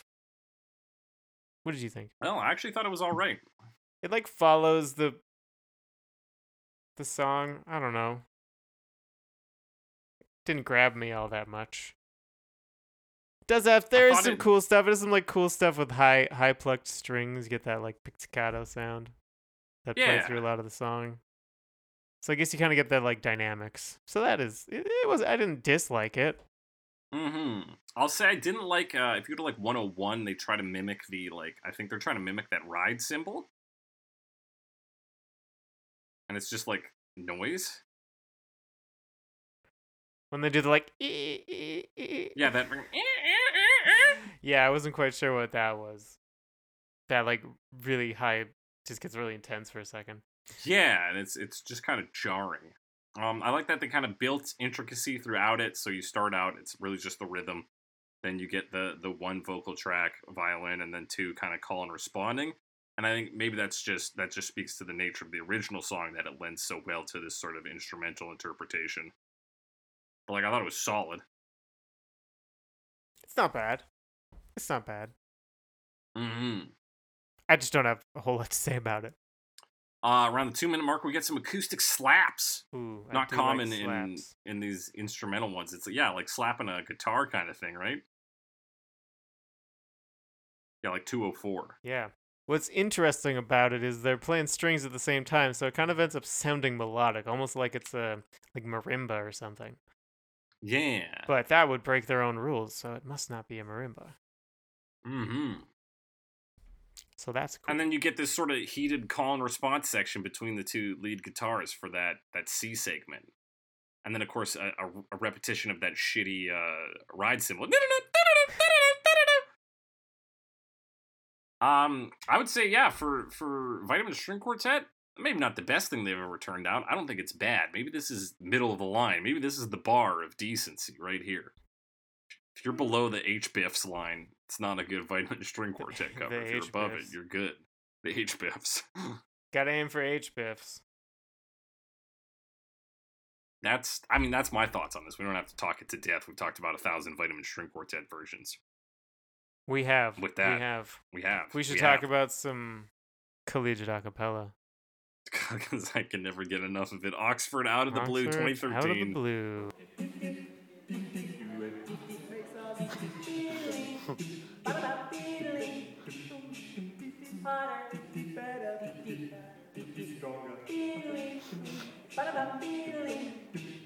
Collegiate acapella group from Tell me everything, Alex. Oxford. Uh, they wear blue suits. Yeah, that's all I got.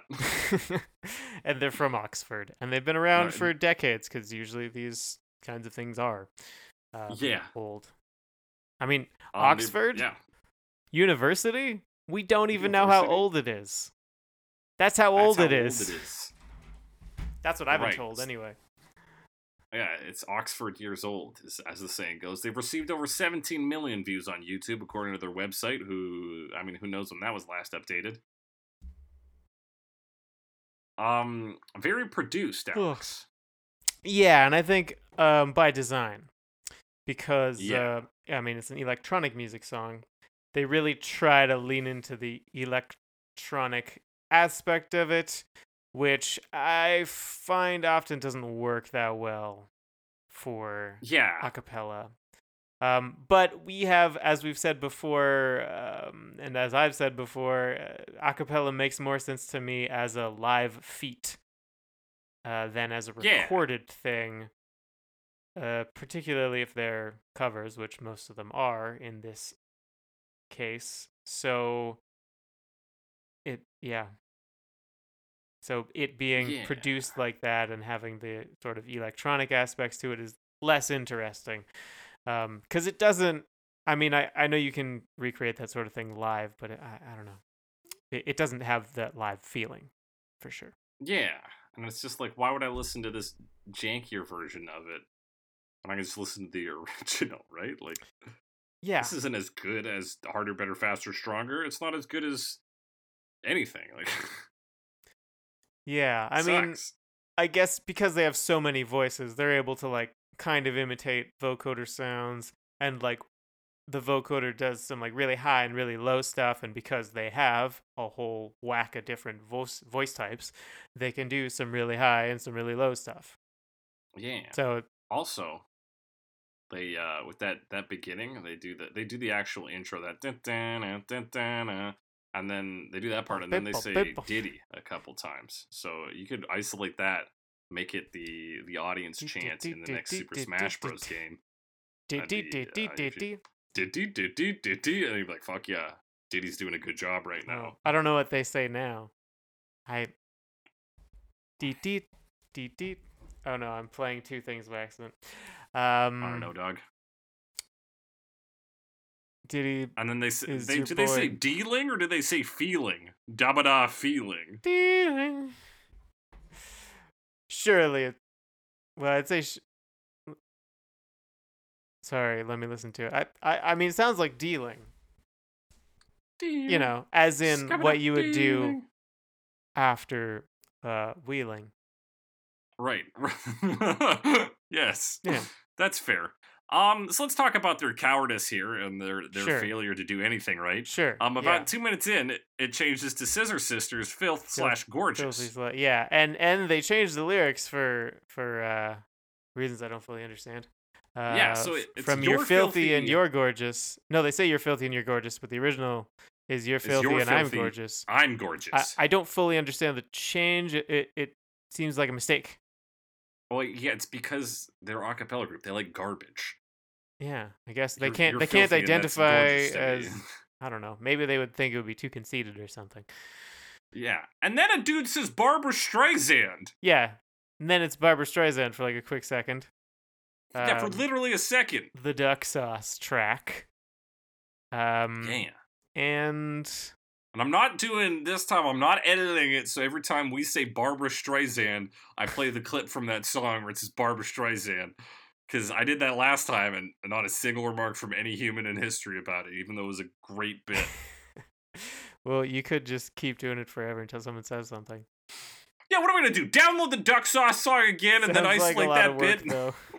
Too Uh, much work. and it's short, which is good. Yeah. Yeah. Um. is, uh, So obviously we're not huge um acapella fans or anything. and why but- should we be? What reason has yeah, it given us, yeah, Alex? Acapella. It's acapella's job to convince us. Um, and th- they do the medley thing, and and the medley thing is frustrating because it doesn't make sense a lot of the time. And I I don't dislike medleys, but they just gotta throw in some other shit. I I don't. know, right? There's only one know. medley I like, and that's the one from Wind Waker. And even then, she's kind of annoying. I mean, she little doesn't do a whole lot. bird lady. Carry her around. She's got to carry her Yeah, around. she's like, cool though. She's she's cool. She's so got that harp. overall. Yeah, it's better can than these guys have got. She can kind of fly, but not that much. Um, yeah. Anything else that we we don't need to give another diatribe why we think this version's trash? It's trash. Yeah, It does a medley. It's cowardice. yeah. It's not useful. It doesn't. The two songs don't even go together. That's the weird. Yeah, I don't. I don't get it. Or the three songs, I should say. Yeah, that's the other. Like, take an older song and be like, we got to punch it up with something a little more recent, except for not Scissor Sisters. But like, Barbara Streisand, just throw that in there. Just, I guess sometimes you just throw things in there for fun. Whatever. You're not allowed to have fun. Yeah. This is regionals. This is, yeah. This is fucking semi-regionals, boys. All right. Yeah. I, I, I won't I won't drag this out any further. All right. we can talk, talk about, Were you gonna say the name? Because I don't want. No, I was I was waiting for you to say it. uh, Pe- PelleK.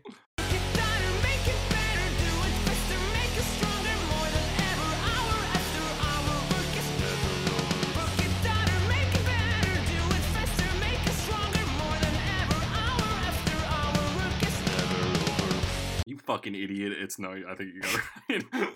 PelleK, uh, 2014, from Norway, singer, songwriter, and actor known as. I actually want to take the. I didn't write it down. Frederick. It's like a long. And then the, the A has a little thing on it. Uh, I don't know how you say that. Isley? I don't know. PelleK. Uh, does hard rock kind of covers. Yeah, like metal-ish. Apparently, he was sing. He sang in DragonForce for like a little bit. Really? I was looking him up, and his Wikipedia page says he sang for Square Enix, and I don't know what that means. I don't know. It just means why they uh, would employ Square a Enix singer. hired him one time for a company party. guess. Um, apparently, he's known for having a, a four octave vocal range. Is he known for that? Well, you know, when you write your own Wikipedia page, you can say whatever you want.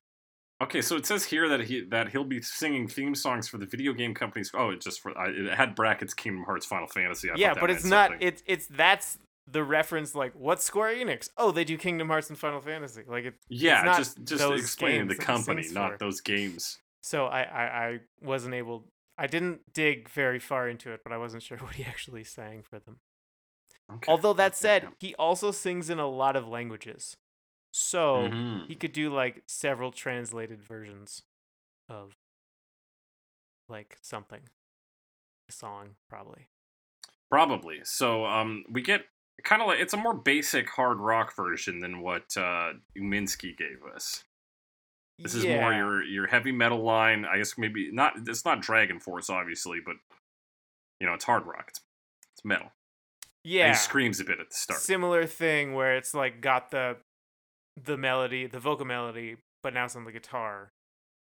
So it's kind of a riff of dan it, ban it, dan it, dan it, ban it, ban it, ban it, ban it. So it's like that same melody. yeah, Um, it goes from that to a chugging guitar, and then he screams. yeah, some high screaming sounds. That's kind of how it starts in. Yeah, those are Um, good. I liked them. But he can obviously sing very high. So Yeah. Um, and then when he gets into his verse, he goes right into like all four syllables. Yeah. And let me find my lyrics. What were the words? Uh, yeah, doesn't break him up. Um, no pauses either. Whole thing. Right, right. Twenty seconds in, this is like the end of the song. Yeah. So really bringing the intensity. Um, Mm-hmm. One thing he does, he does do the really low parts. In fact, quite early because they don't come in this early.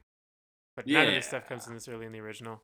Um, and I guess he's kind of showing off his vocal range there because he can sing quite low. Mm-hmm. Um, that's cool. Yeah, so he does that. Um, the the the instrumental composition is very basic. It's a driving rhythm, and your sort of metal style. So Right. yeah, it does that descending, in. and then it goes like double time in the second Yeah, second time around. Um, kind of like has like an interlude between the sections, which is like guitar chords, and then he sings the harder, better, faster, stronger part Yeah, times. Um, oh, and the guitar rings out a lot more here. So there's kind of like a third. There's like the slower guitar, the faster guitar, and then there's this, which is I would say slower. You get more of that like ringing out yeah. of the distorted guitar and then um in the next verse plays that Yeah, it does like the vocal section, but on guitar, right? Around fifty seconds. yeah but yeah i skipped over Um, some yeah. part i skipped over some part the some parts what you just said they plays that guitar riff again Yeah, it plays that guitar riff again. I'm, it's it's easy to skip over this because a lot of it's very basic. Yep. Um, it kind of does the same thing, basic chugging as he sings the title lines. The instruments pick up again around 145. Um, 153. Man, we got some like- big double track guitar. yeah it like it kind of repeats itself right Yeah. like it i did i mean it's really like this hard rock version and i was comparing it to minsky the whole time. Um the minsky version does a lot more to keep it interesting. Um throws in that like funky bit that kind of throws back to the original. This one completely dispenses of the funk. Um and like it's it's a decent translation but uh, it's not not as exciting as the uminski in terms No, of like it's it's, very clear Uminski like knows how to arrange things and is also a Daft Punk fan because he leaves in little traces of other Daft Punk songs, primarily Da Funk. True, true.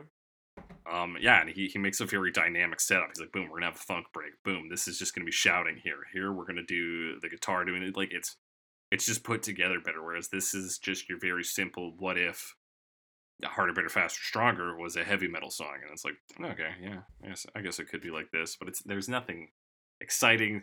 There's nothing different really, and there's nothing that's strange. Yeah. It, well, what what is strange about it is like, I mean, there's three sections to the original song that kind of treat the, um, the lyrics in different ways, even though there aren't very many lyrics. And this one just takes one of them and only uses that and doesn't Mhm. really play around with that at all. It just kind of does that one thing. Yeah, I So- mean, particularly in the heavy metal style, you could really play with like belting different segments of lines in different ways. Having even like one of your your like high voice, kind of like what he does, and then a real growl style one. Like we've seen that in other songs where they'll do that, handle the vocals in two different styles and trade back and forth between them. There's a lot you could have done here, and uh, didn't do any of it. Yeah. PelleK. Yeah. Wasn't very exciting. No. Um, I don't know if it's exciting, but it is interesting. Uh, coming up next, Son of Dave in 2016. Make it, make life harder, better, faster, stronger. Son of Dave. Son of Dave is, according to his bio in Spotify, a blues man, but not traditional. That's right. Um, it's very Ah. heavily like rooted in like combining harmonica and uh, beatboxing, Yes. So um, he's originally from Winnipeg right? and Canadian, originally a member of the Crash Test Dummies. Which I don't know that band. You know, I, I think they're Canadian. They have you probably know one song. They've won a Juno Award. Probably. Man, come on. Probably. Um, probably. He plays guitar, mandolin, uh, harmonica, and he beatboxes, which of course he's taken to this solo endeavor, Son of Dave. hmm And in this, he does, yeah, exactly that. It starts with this blown out harmonica, doing just sort of the straight intro, and then we move into beatboxing. Yeah. So it plays that part on the harmonica. It's got that got that good like compressed harmonica sound. Um, I really like the sound of this one. Honestly, um, does a lot with that harmonica, and keeps keeps the beat going with like the beatboxing. hmm Um, Yeah, it's got a real like one man band vibe to he it. does like he's got a drum strap to his back. Um, yeah. So, and then like at the start, like in that first verse bit, uh, the harmonica will play the, or not the verse, like the intro. Harmonica will play that guitar part. So there's a like quick descent kind of sliding guitar thing, and that's on the harmonica now. Right. Bam, bam. Yeah, it's very pronounced.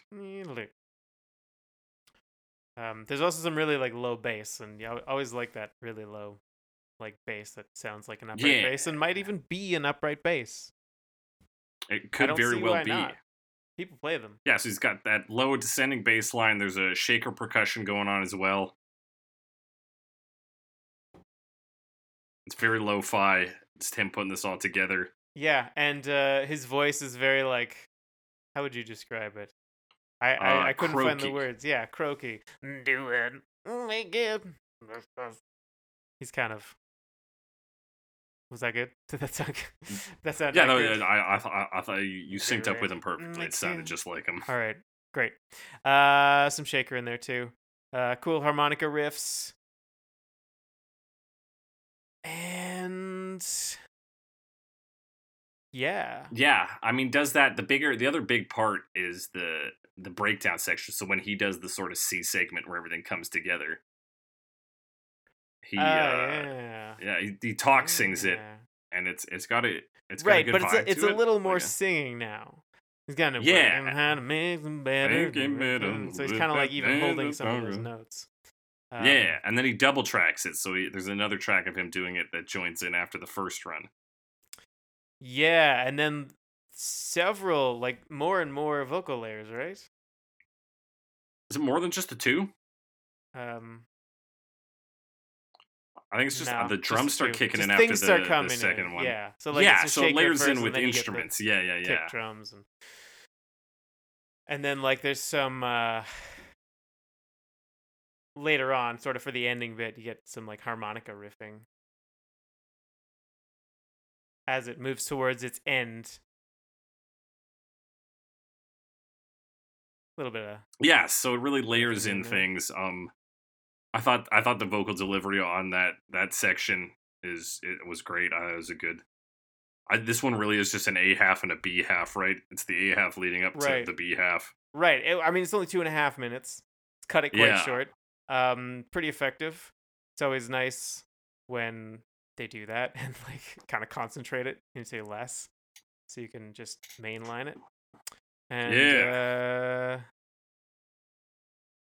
it's it's like still funky, but like a very different kind of funky, Yeah, and sounds cool. I think yeah. I, I thought it was uh, unique. Had a good vibe to it. cool. Like Uh, got got kind of like that blues bluegrass folky thing maybe not folk so much in as much as yeah, blues music is technically folk music but not folk music with a capital f you know right. And like well, like you said, it's non-traditional. So he's playing in and around those areas. I don't hear too many people of the genre who's who are doing something quite like this. true You know, he's he's yeah, nobody's beatboxing particularly in, in blues, Yeah. folk, country, bluegrass. not not That's at this level rare. Not at this level, at the very least. So yeah, he really does establish himself as a. I, I don't know if he is more than a novelty, but he is certainly interesting to listen to. yeah that and i was thought curious this- about that because this is a whole album and it's got some good stuff on it like Mhm. uh it's got a cover of uh lust for life so Hey, that's a fun song that i that is a fun song. like listened to not too long ago. I was like, damn, how have I not listened to this song way more? I know, right? Good song, great album.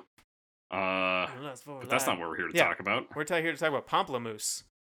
In 2019, yeah, 2019. Work it, make it, do it, makes us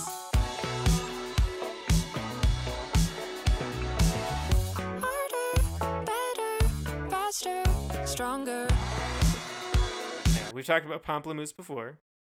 Yeah. Uh, was it just Rich Girl we talked about them on, or is there another time? I don't remember. Ugh, I think one other, but I'm blanking. Yeah. Uh, and of course, we've talked about um, uh, what are they? What is he called? The rest of the Uh, time. spooky pouches. Spooky, spooky pouches. Spooky, Scary pockets. uh, it's Jack Conti. Conte. Conte. Uh, cunty. who leads some bands and also like co-created what was it Uh, patreon Patreon. Yeah. Yeah. um and then i guess just does this now probably other stuff too i have i have no Probably idea. other stuff. uh, which is I- the like kind of small room um everyone's playing together funk music thing yeah. You're you're like twee funk bands is his thing. twee funk yeah so it's this so he, he does scary pockets and then this which is like he does with his wife who's who sings Yeah, that's Nataly Dawn. They're married. Um, she did not invent Patreon. She's not as important. Yeah. Um. she's not important because she isn't a capitalist So yeah. Um. eh, Pomplamoose, basically a, a C grade fucking funk band. This is my problem with this and the coming cover is both this and the next cover try to basically take on the original in a field that the original's already established in. The original already sampled a much funkier funk song than these two dopes could put together.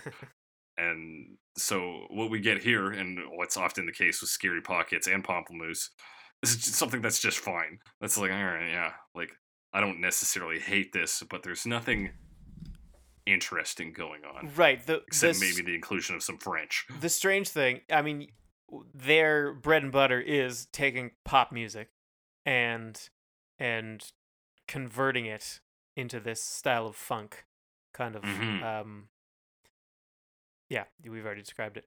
Um, but in this case, it's already a funk song, so they didn't Yeah. really have to do anything to make it funky. right? Yeah. They're just kind of it's a mostly straight cover. The one thing I will say I respected about this version is Mhm. compared to some of the other ones, they make no attempt to make the vocals sound robotic at all. Um and I think that was a good move because well, I mean it it just sounds like they're singing like I don't know. At least it's something a little different. The rest of Yeah, it d- is not there's not much to note really. It's kind of a, a pretty straight cover.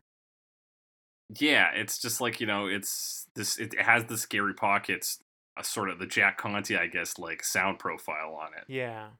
Like if you've heard and if you've listened to this podcast, you've at least heard little snippets that we put in, but you know what this sounds like. Yeah, he like he plays his EP, which is what Mhm. he does, and like that fits because it's a keyboard riff in the original one, so he kind of plays that. And there's a guitar player, and Yeah. then um, uh, what's her name? That she's singing, Nataly Dawn. Nataly Dawn. Um, that's what her voice sounds like, kind of that soft. Vo- vocals soft and high, sound, soft like and high vocal sound. like Um, a ghost, singing it, like a ghost of a dead child. And other than that, there's like some French words they say sometimes. Yeah, particularly at the start. I don't know if it's a sample or if they had somebody on on staff that they were speaking French with, but they're like, "Oh no, no," and then they Oh, count no, in. no. Eventually, they Yeah. go un, deux, and trois, quatre, and then they they go all the way to seven, eight. I'm pretty sure. And uh they kind of like they do the they do a little bit of different breakdown at the end, I guess. Is what they do. yeah. Um cuz I, I guess there's like some modernization uh, attempts in this. So with the synthesizer work, they kind of try to create that more ethereal uh, um w- like windy sound kind of yeah. uh, in the high end. Um, and then, I mean, they do a similar. I guess it's not really different. The bam, bam, bam, bam, bam, like bass part with the EP. Um, Mm-hmm. they don't do the vocals in the same way. So like, and then they do like a weird sound that sounds like it's trying to be a record scratch, but it's a Yeah. synthesizer. That I Yeah. What? Do you have a timestamp for that? Because I think I marked that too. But Um, I'm no, I don't. I'm I'm listening. are you talking about like though. like three twenty three? Let me see. Like three twenty? Yeah. It's like Yeah, it's like motorcycle sound crossed with a record scratch, but on like a a synthesizer. Uh, yeah. Strange. Seems like the kind of thing that you would want to not just add randomly at the end, but like build some something out of. Yeah. Maybe layer it in there at different times and then have it go off. Yeah. So Yeah, it's just like it doesn't do anything better than the original, and it's playing in one half of what the original does. yeah, it's it's kind of disappointing that they didn't do a little more. Especially Yeah. considering that they're already in the funk space and didn't Yeah, have to move it as far. Yeah, you could. There's so many things you could have done. Again, similar to PelleK, so many things you could have done. You didn't do any of them. Yeah. Um, speaking of which, 8-bit arcade in 2020.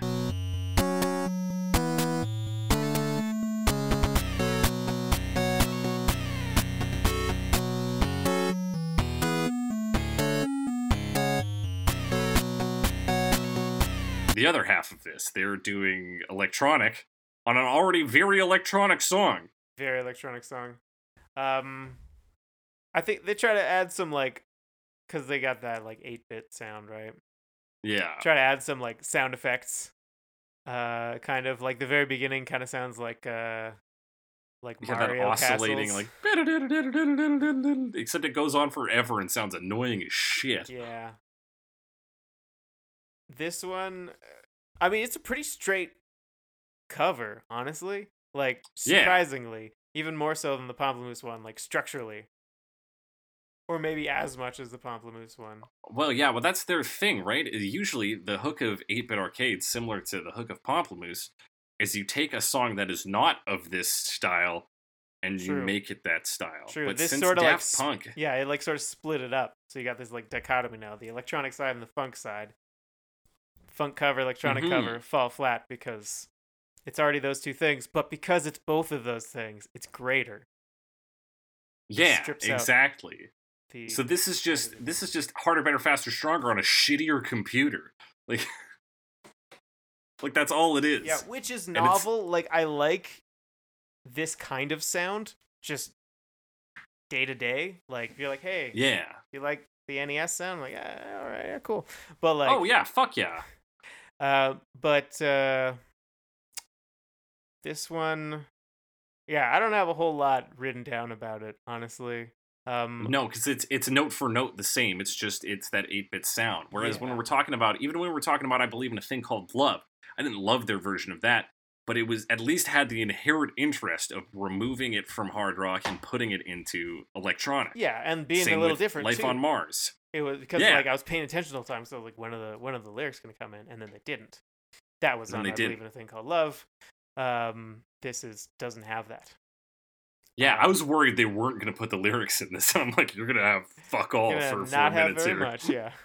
Um, one thing I noticed, kind of just an observation, the the synthesizer parts in the original kind of sounded like a back and forth with the vocoder.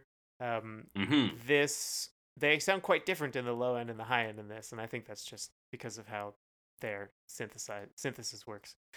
But uh, Mhm. quite distinct sounding. Um, the ending is also kind of weak.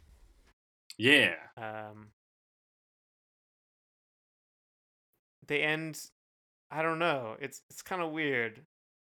Like, it kind of fades out when it shouldn't. I don't think. I think it should end because like the original ends on like uh, never over, and like you get that really def- definite ending. Whereas this kind of has a fade, almost like it's gonna fade into the next track, and it doesn't really. Yeah. I I checked. Um, Okay, good. Because I was just about to check it. But Yeah. you're right. It just falls off. so Whereas the the ending has such a defined ending, and it's not a difficult one to pull off. No, you just get that like just- ba ba ba ba done. Like that's it. It's just like a low, never over. I think it's even all the same note. Mm-hmm. Um, they yeah, they just kind of like like limp wristed it. Yeah. And like if they call themselves 8-bit arcade, I think there's room in every one of these pop songs to bring it into different styles of like songs that are in an arcade game. Like it can be high energy, it could be the game over theme, which is often just a sad version of the main theme. Like they could really play around with the composition a bit and make it sound like like I'm in an arcade playing the Daft Punk arcade game or something, right? Yeah. They didn't do that, They just, they fucking threw it all away. it's a shame. Um, yeah, it's a shame. But that brings us to our three categories, our final verdicts. We got three categories today, Alex. The worst version, the best version, and the most sampleable version. The version you would like to sample if given the opportunity. Alex, what is the worst version of this? What is the worst version of this? Um. So there were a couple I didn't like that much. I think for me the worst was just Mm, because like I saw the potential of playing it in that style, and then he just was a much lesser version of that. Um, so it's more of a Yeah. disappointment thing because, and I don't always just want to give it to the um, to the the acapella, acapella one groups. because Yeah. I mean, for me, it's like I don't really like acapella unless they do something particularly egregious. Um, I don't want to give it to them. Uh, and this one was like whatever. Didn't make me care about it enough to hate it. So, not that I hate the PelleK version. I just thought it was kind of uh, weak showing. After Minsky did it much better. yeah, you're not mad, you're disappointed, Yeah, right? You're like, "Ah, could have been so much more. Yeah, looking at this playlist, it really is. I, I joked about the, the the H Biff's line for Vitamin String Quartet covers, but also for this playlist, there's a clear tipping point. And HBS. the covers mostly get worse. Son of Dave being the exception, but everything after Vitamin String Quartet was pretty bad. Mm-hmm. Um, and, and like you said, I it's unless it's exceptionally bad acapella, obviously people coming to this are gonna know we don't endorse the acapella versions. And you know, maybe not not even counting it as the worst version, I don't even count it as like music or acapella. It's this it's nothing. It's I, put it out of sight, out of mind. PelleK, yeah, I agree with you. The the disappointment factor. I think ah, it's tough. I, I really am disappointed also with both Pomplamoose and 8 Bit Arcade, who did like are uh, presumably you know at least functionally skilled in their fields. They've been doing this. Pomplamoose knocks out four songs a month. 8 Bit Arcade does hundred albums a year. You'd think they would be getting better at their crafts, and these are these are late stage covers. We're talking 2019 and 2020. Um, I think I'm gonna give it to 8 Bit Arcade just because it is it it shows such a lack of artistry. It is just a a plopping it into your 8 bit generator and cranking out. Oh, that's Daft Punk, and they have a whole album of this. This is from a, a whole album called The Ultimate Daft Punk, I believe. Yeah, The Ultimate Daft Punk. 33 songs, and each and every one probably about the same quality as this, and that's ugh, it's just disappointing. So that's my worst. Mm-hmm. Alex, let's flip it. What's the best? What is the best? Um. So I thought about this. There's obviously two that I like. Uh, That's been happening a lot lately, where there's like two front runners. Um, Yeah. I think Uminski edges out Son of Dave just a little bit. So I'm giving it to Uminski. I got that good Uminski top, PelleK bottom thing. Um, kind of, you know, it, it it's poetry. It rhymes. Um, but I also really liked Son of Dave. But I think, like you said, I, I'm not totally sure. I guess this isn't really a fair thing to say because um, we were talking about it, like it might just be a, a novelty thing. I don't know if it yeah, like if we listen to legs? a bunch of Son of Dave, yeah. Is it am I gonna good? am I gonna care? I, I I would actually like to find out. Mhm. Um, but I think Uminski edges it out a bit. Yeah, I think Uminsa gives the the song heart, makes it more than a dance track. Something you listen to and go, oh, there's the. Well, maybe there isn't. Maybe there is no meaning behind it, but it sure feels like it when you got these dudes screaming, at you. yeah. And yeah, I thought it was a great composition. Uh, yeah, it's definitely my my best one out of these two. I think, and obviously the Kanye West one's great. It's, yeah, uh, I've kind of. I mean, I- I don't always eliminate uh, ones that are are samples or anything. Um, Mhm. But I have kind of been ignoring that one. But I also like it. yeah, I, I, I'm, and nobody's gonna come to this and be like, "Oh wow, Stronger by Kanye West." Never heard of it. Like you've heard it, you've heard it on the Yeah. radio. Either you like it or you don't. But yeah, I think the Uminski one's a great take on it and is very interesting. Uh, Alex, you're gonna sample one of these in the future. Which one's it gonna be? Which one is it gonna be? Um.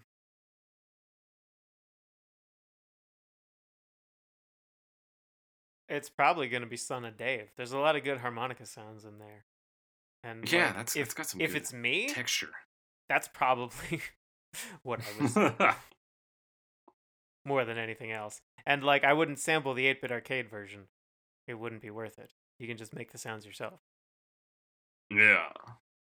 No, I agree. I think I, think yeah, some days probably got it. Um, looking at the other ones, PelleK, like maybe those screams at the top, but you can get those you get those screams in any song. Um, Kanye West would be sampleable, but you would never get that sample cleared. It would be yeah, it would be weird to sample Kanye West. I think. Yeah, although it'd be fun to carry on the the chain of sampling That's and also build a hit song That's true. on that.